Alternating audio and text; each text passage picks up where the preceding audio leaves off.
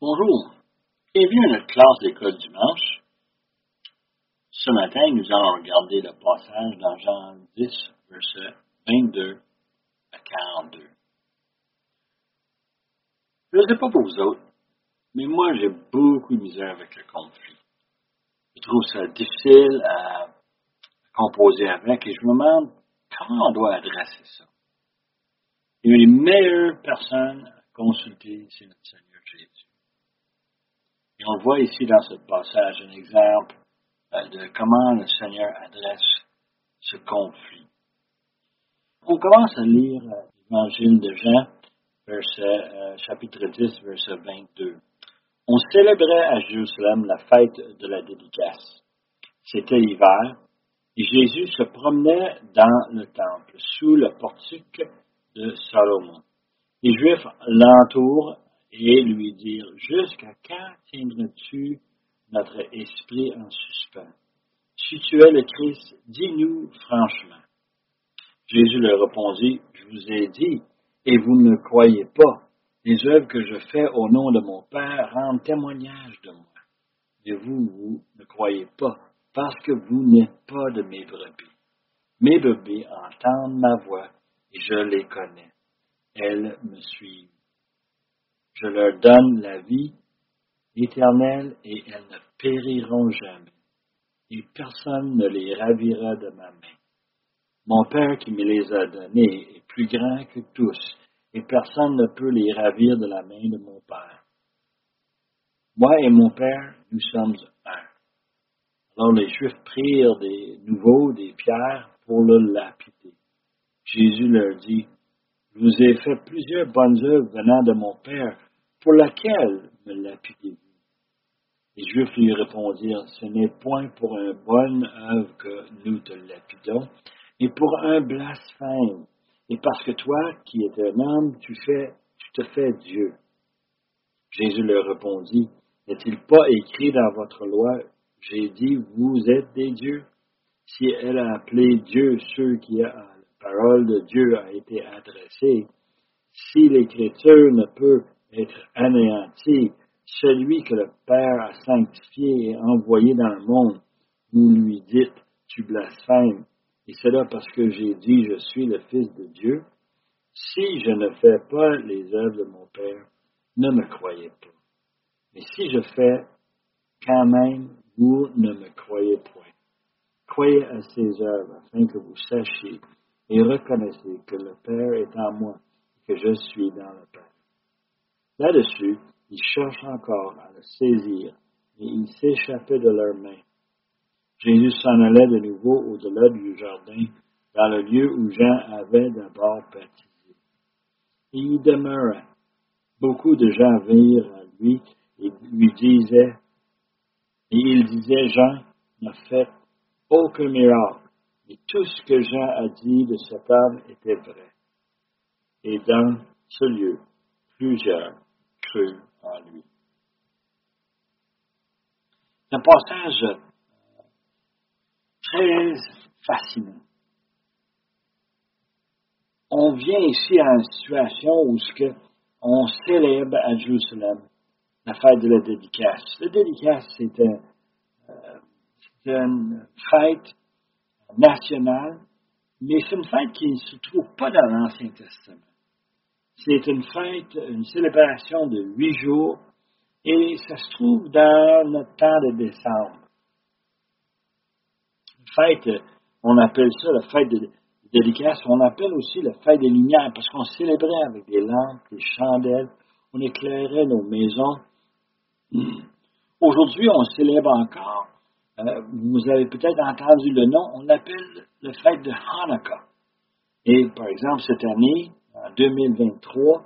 Euh, cette fête se trouve dans les huit jours qui se passent entre le 7 et le 15 décembre 2023. Euh, et on célèbre ceci à cause de quelque chose qui est arrivé après l'écriture de l'Ancien Testament.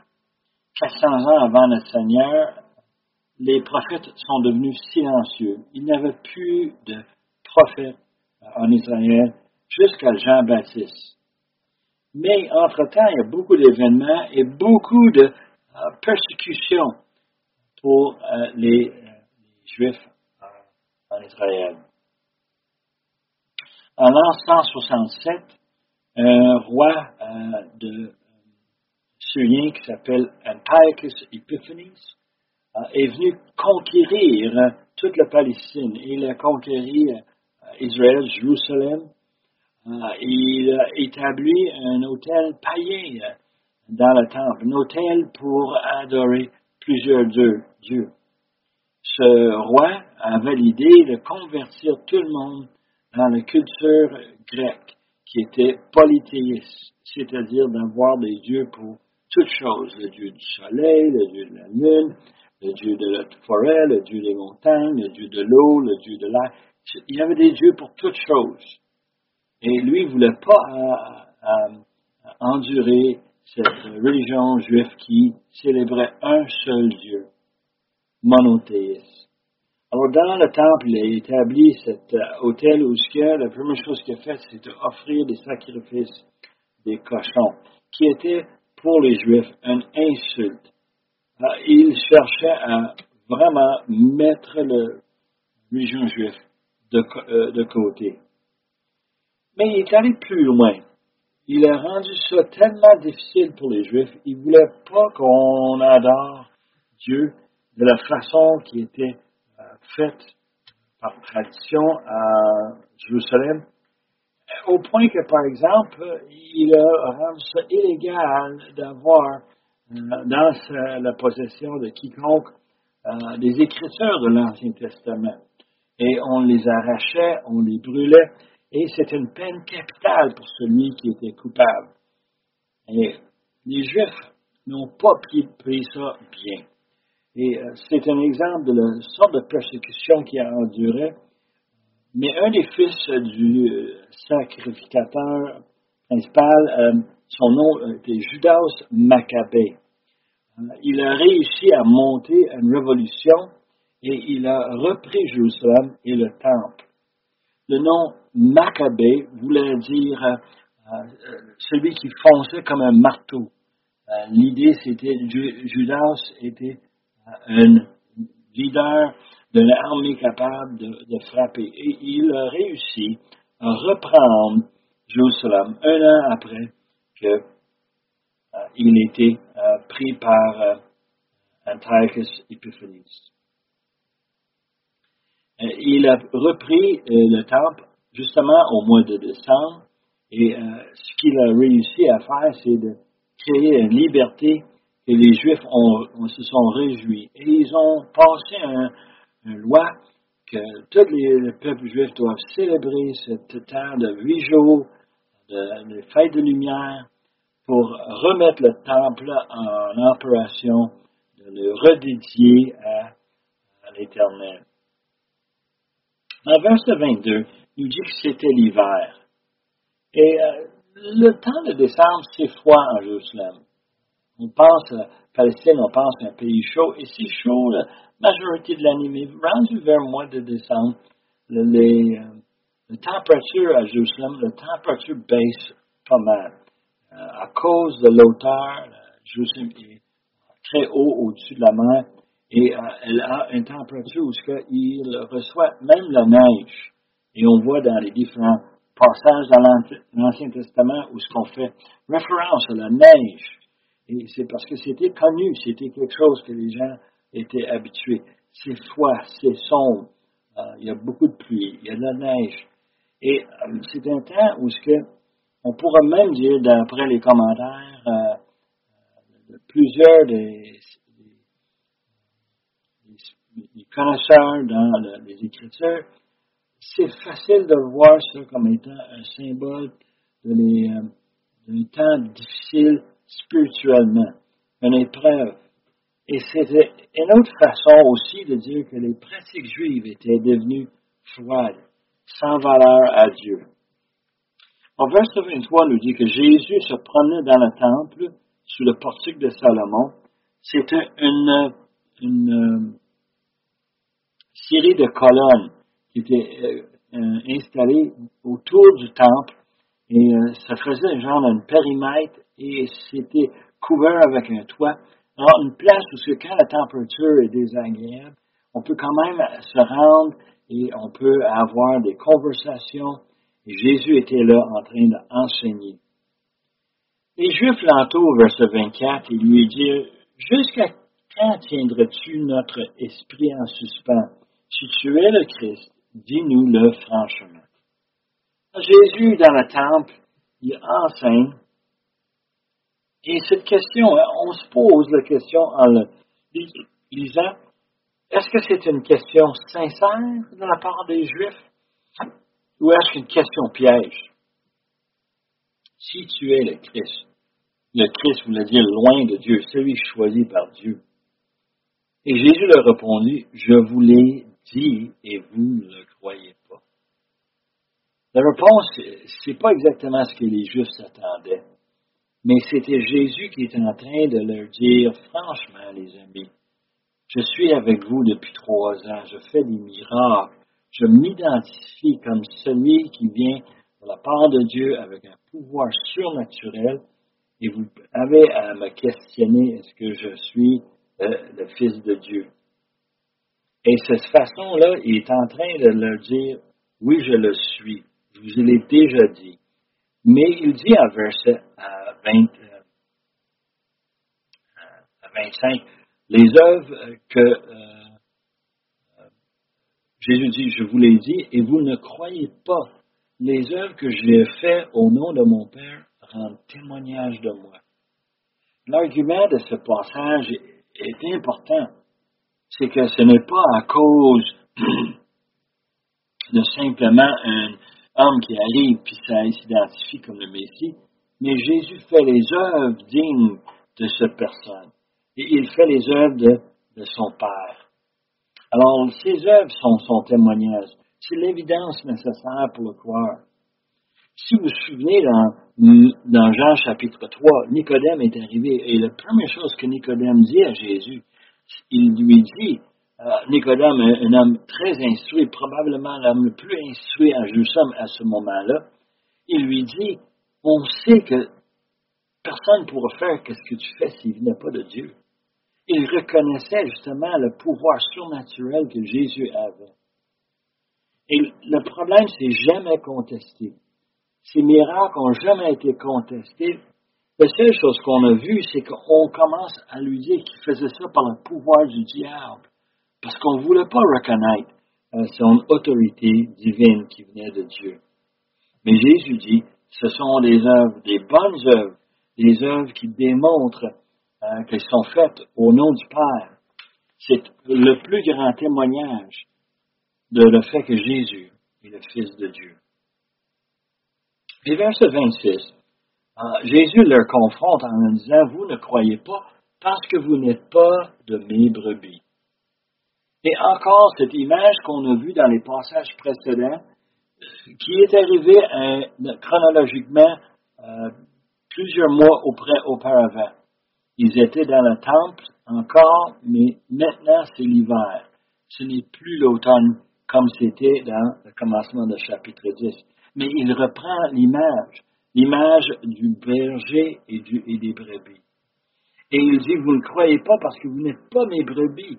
Mes brebis entendent ma voix. Je les connais et elles me suivent. Je leur donne la vie éternelle et elles ne périront jamais. Et personne ne les ravira de ma main. Mon Père qui me les a donnés est plus grand que tous et personne ne peut les ravir de la main de mon Père l'argument ici, c'est que dans le passage précédent, on avait des brebis qui sont la propriété du bon berger. Et Jésus s'est identifié comme le bon berger. Jésus les connaît et elles connaissent le bon berger. Les brebis entendent le bon berger et elles suivent le bon berger. Cette image est très importante pour nous montrer que Jésus a ceux qui lui appartiennent malheureusement, il y en a d'autres qui ne lui appartiennent pas. Jésus leur donne la vie éternelle. On a cette même référence qu'on voit dans Jean 3,16, qu'ils ne périssent point. Et l'idée, c'est que, oui, on va mourir, mais on va avoir en, échange, pour le salut que Jésus nous offre, une vie éternelle. cette vie qu'on va avoir auprès de lui pour l'éternité. Ici, on parle de la persévérance des saints. Personne ne peut les enlever. Personne ne peut euh, empêcher euh, le croyant. Pourquoi? Parce qu'il appartient au bon berger. Et on parle ici d'une sécurité éternelle. Quelque chose qui est précieux pour nous. Moi, je lis ce passage et je suis euh, vraiment excité avec cette promesse de savoir que ce que Dieu me donne, il me donne garantie. Le Père les a donnés. Et là, on a cette image de le Père qui les a choisis, choisis d'avance, une élection qui a été faite, une prédestination qui a été faite avant la fondation de ce monde. Et au même temps, on a cette idée, c'est que c'est une élection inconditionnelle. C'est-à-dire que c'est pas le brebis qui choisit le berger, mais c'est le berger qui a choisi les brebis. Il est plus grand que tous, il est omnipuissant et personne ne peut l'empêcher. Et là, Jésus dit quelque chose de vraiment frappant. Il dit en verset 30, Moi et le Père, nous sommes un. Et la question qu'on soulève en lisant ceci, c'est si on est un, on est un dans quel sens? Un en mission, on recherche le même résultat? Moi, je peux voir ça. Je peux le voir très facilement. Le Père veut accomplir une, tâche sur la planète. Il veut envoyer quelqu'un payer les péchés de ceux qui sont choisis. Et il a déjà un plan, une mission, et Jésus est en, accord. Jésus a la même mission il veut accomplir le même résultat. Mais la question va plus loin. Est-ce que Jésus dit moi et le Père, nous sommes un, est-ce qu'il est en train de dire nous sommes un en caractère? On partage des similarités. Et la réponse à ces questions, c'est oui. On réalise que Jésus a la puissance de Dieu, il a la connaissance de Dieu, il a ses mêmes caractéristiques. Est-ce qu'il est un en essence, en nature? Je trouve ça fascinant. Moi, j'étais en train d'enseigner à l'Église antique et quelqu'un est venu me voir après pour me dire, Dan, quand tu parles, quand tu prêches, on entend ton père. Et moi, j'ai pris ça comme un compliment. Le fait que moi, euh, l'enfant de Marcel Cotenoir, on identifie à travers moi les mêmes caractéristiques qui étaient dans mon père. Une certaine chaleur, un certain plaisir, vraiment une affection pour les Écritures. Pour moi, c'est vraiment flatteur. Mais la réalité, c'est que c'est normal. Je partage beaucoup des mêmes caractéristiques de mon père. J'ai été né euh, à partir de, son sang et je suis élevé dans sa maison. J'ai appris euh, la parole de Dieu à ses pieds.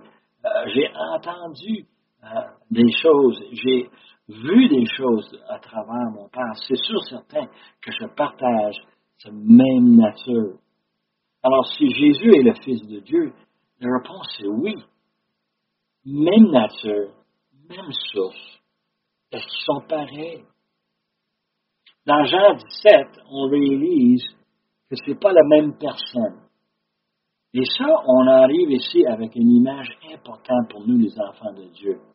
Nulle part dans les Écritures est-ce qu'on parle du mot Trinité? Mais on sait, on voit l'image et on voit euh, une compréhension que Dieu, le Père et le Saint-Esprit, euh, ils sont avec Jésus. Les trois ensemble représentent une personne, mais ils sont trois personnes différentes.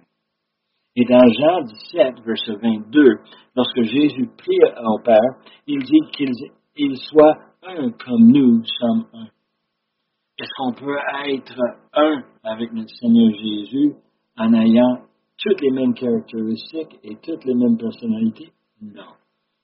Mais on peut avoir, on peut lui ressembler. On peut partager notre euh, unité avec le Seigneur Jésus dans une relation intime, par la parole de Dieu, par le moyen de la prière, on est en train de se rapprocher de lui. Et c'est ça que Jean demande dans chapitre 17.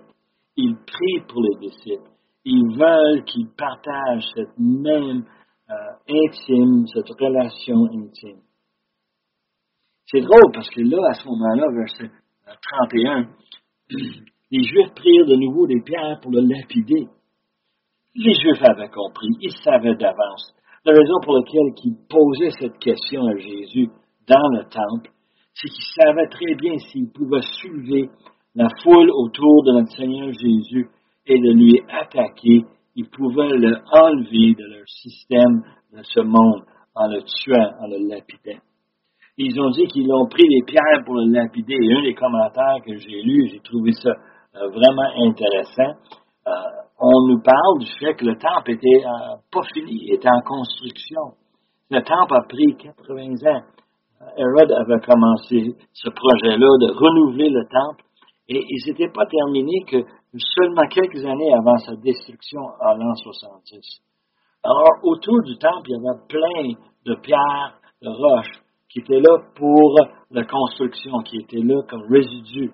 Alors, c'était facile de, visualiser cette, cette scène où ce que Jésus leur dit, moi et le Père, nous sommes un, et les Juifs ramassent les pierres pour dire quoi? C'est blasphème. Ils prennent cette opportunité, notre Seigneur Jésus, pour adresser le conflit. Et comme j'ai mentionné au commencement, Jésus a un moyen fantastique. Au lieu de crier après eux autres, au lieu de faire un combat quelconque, Jésus leur dit, verset 32, Je vous ai fait voir plusieurs bonnes œuvres venant de mon Père, pour lesquelles me lapidez-vous. Jésus prend cette situation pour virer la situation avec douceur, avec une simple question et avec un raisonnement au lieu d'une émotion, avec réflexion. Laquelle de mes bonnes œuvres, les bonnes œuvres qu'on a faites de la part du Père? Et verset 33, les Juifs sont obligés de lui répondre. C'est point pour un bonne œuvre qu'on te lapideront, mais pour un blasphème. Et parce que toi, tu es un homme, tu te fais Dieu. La vraie histoire ici, dans ce passage, c'est le concept de blasphème. De s'identifier comme Dieu, c'est d'aller contre Dieu. Mais ils ont une très mauvaise théologie. Ces Juifs-là, eux autres croyaient que le Messie était pour être un homme qui était pour venir leur libérer, libérer de l'emprise romaine, de prendre les soldats romains et de les chasser et de les libérer et de prendre sa place comme dirigeant euh, sur cette terre, un dirigeant politique, physique.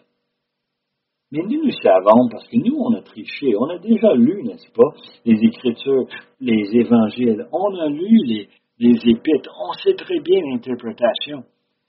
Jésus n'est pas roi de ce monde, il est le roi de son propre royaume, un royaume spirituel. C'est pas humaine, mais c'est divine. Et cette théologie euh, qui, manque, c'est de reconnaître que euh, l'Ancien Testament prévenait euh, l'arrivée d'un Messie, mais pas juste physique, mais un Messie spirituel qui va sauver son peuple. Alors, verset 34, Jésus leur répondit, n'est-il pas écrit dans votre loi, j'ai dit, vous êtes des dieux, s'il a appelé des dieux ceux qui, à la parole de Dieu, a été adressée, et si l'Écriture ne peut pas être anéantie, celui que le Père a sanctifié et a envoyé dans le monde, vous le dites, tu blasphèmes, et cela parce que j'ai dit, je suis le Fils de Dieu. Si je ne fais pas des œuvres de mon Père, ne me croyez pas. Mais si je fais quand même, vous ne me croyez point, Croyez à ses œuvres afin que vous sachiez et vous reconnaissez que le Père est en moi et que je suis dans le Père. L'argument que euh, notre Seigneur prend, c'est un simple verset de Psaume 82, verset 6, où il dit, j'avais dit, vous êtes des dieux. Vous êtes tous des fils du Très-Haut. Et verset 7 de ce même psaume dit, cependant, vous mourrez comme des hommes vous tomberez comme un prince quelconque. Euh, il est en train de dire simplement, quand tu lis ce passage-là, c'est un, un jugement contre les dirigeants en Israël à ce moment-là, mais il les reconnaît comme étant des dieux, avec un petit dieu, un petit dé, n'est-ce pas? Mais il dit que vous êtes des fils du Très-Haut. pourquoi? Parce qu'ils parlent pour Dieu. Ils sont les représentants de Dieu. Et malheureusement, ils ne font pas la tâche. Et simplement le jugement, c'est qu'ils vont mourir. Ils vont perdre euh, leur place à cause de leur désobéissance. Ce qui est fascinant, Jésus ajoute un petit commentaire en disant que l'Écriture ne peut être anéantie. Le, mot ici pour anéanti, c'est, un mot qui veut dire beaucoup de choses. Anéanti en étant un concept d'élimination, mais ça voulait dire diviser, ça voulait dire briser, séparer. On ne peut pas le démonter, l'Ancien Testament. Tout reste, tout est intègre. Il est en train de dire, même ce petit verset démontre qu'on peut s'identifier comme fils de Dieu. Et il dit, comment plus avec toutes les bonnes œuvres que j'ai faites. Il est en train de dire, avec tout ce qu'il a fait, euh, tout ce qui démontre qu'il vient du Père. Et encore cette évidence de ces miracles devait donner une conviction. Il dit, la preuve vient de Dieu. Croyez à ses œuvres. Preuve que lui et son Dieu, le Père, sont unis. On termine avec les versets 39 à 42 et on voit que la situation est grave et sérieuse. Là-dessus, ils cherchent encore à le saisir, mais il s'échappait de leurs mains.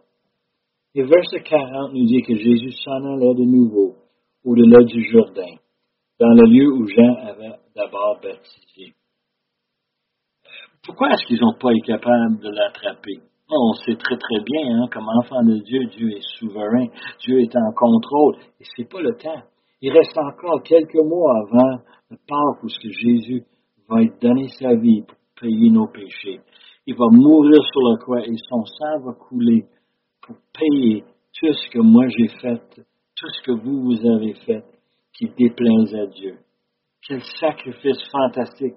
Mais maintenant, chapitre 10, c'est pas le temps.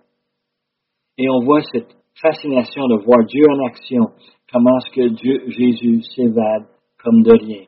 Et il s'en va au-delà du Jourdain, où ce que Jésus a, commencé son ministère, où ce que Jean-Baptiste l'avait baptisé. Et il va là il trouve des gens qui sont sympathiques.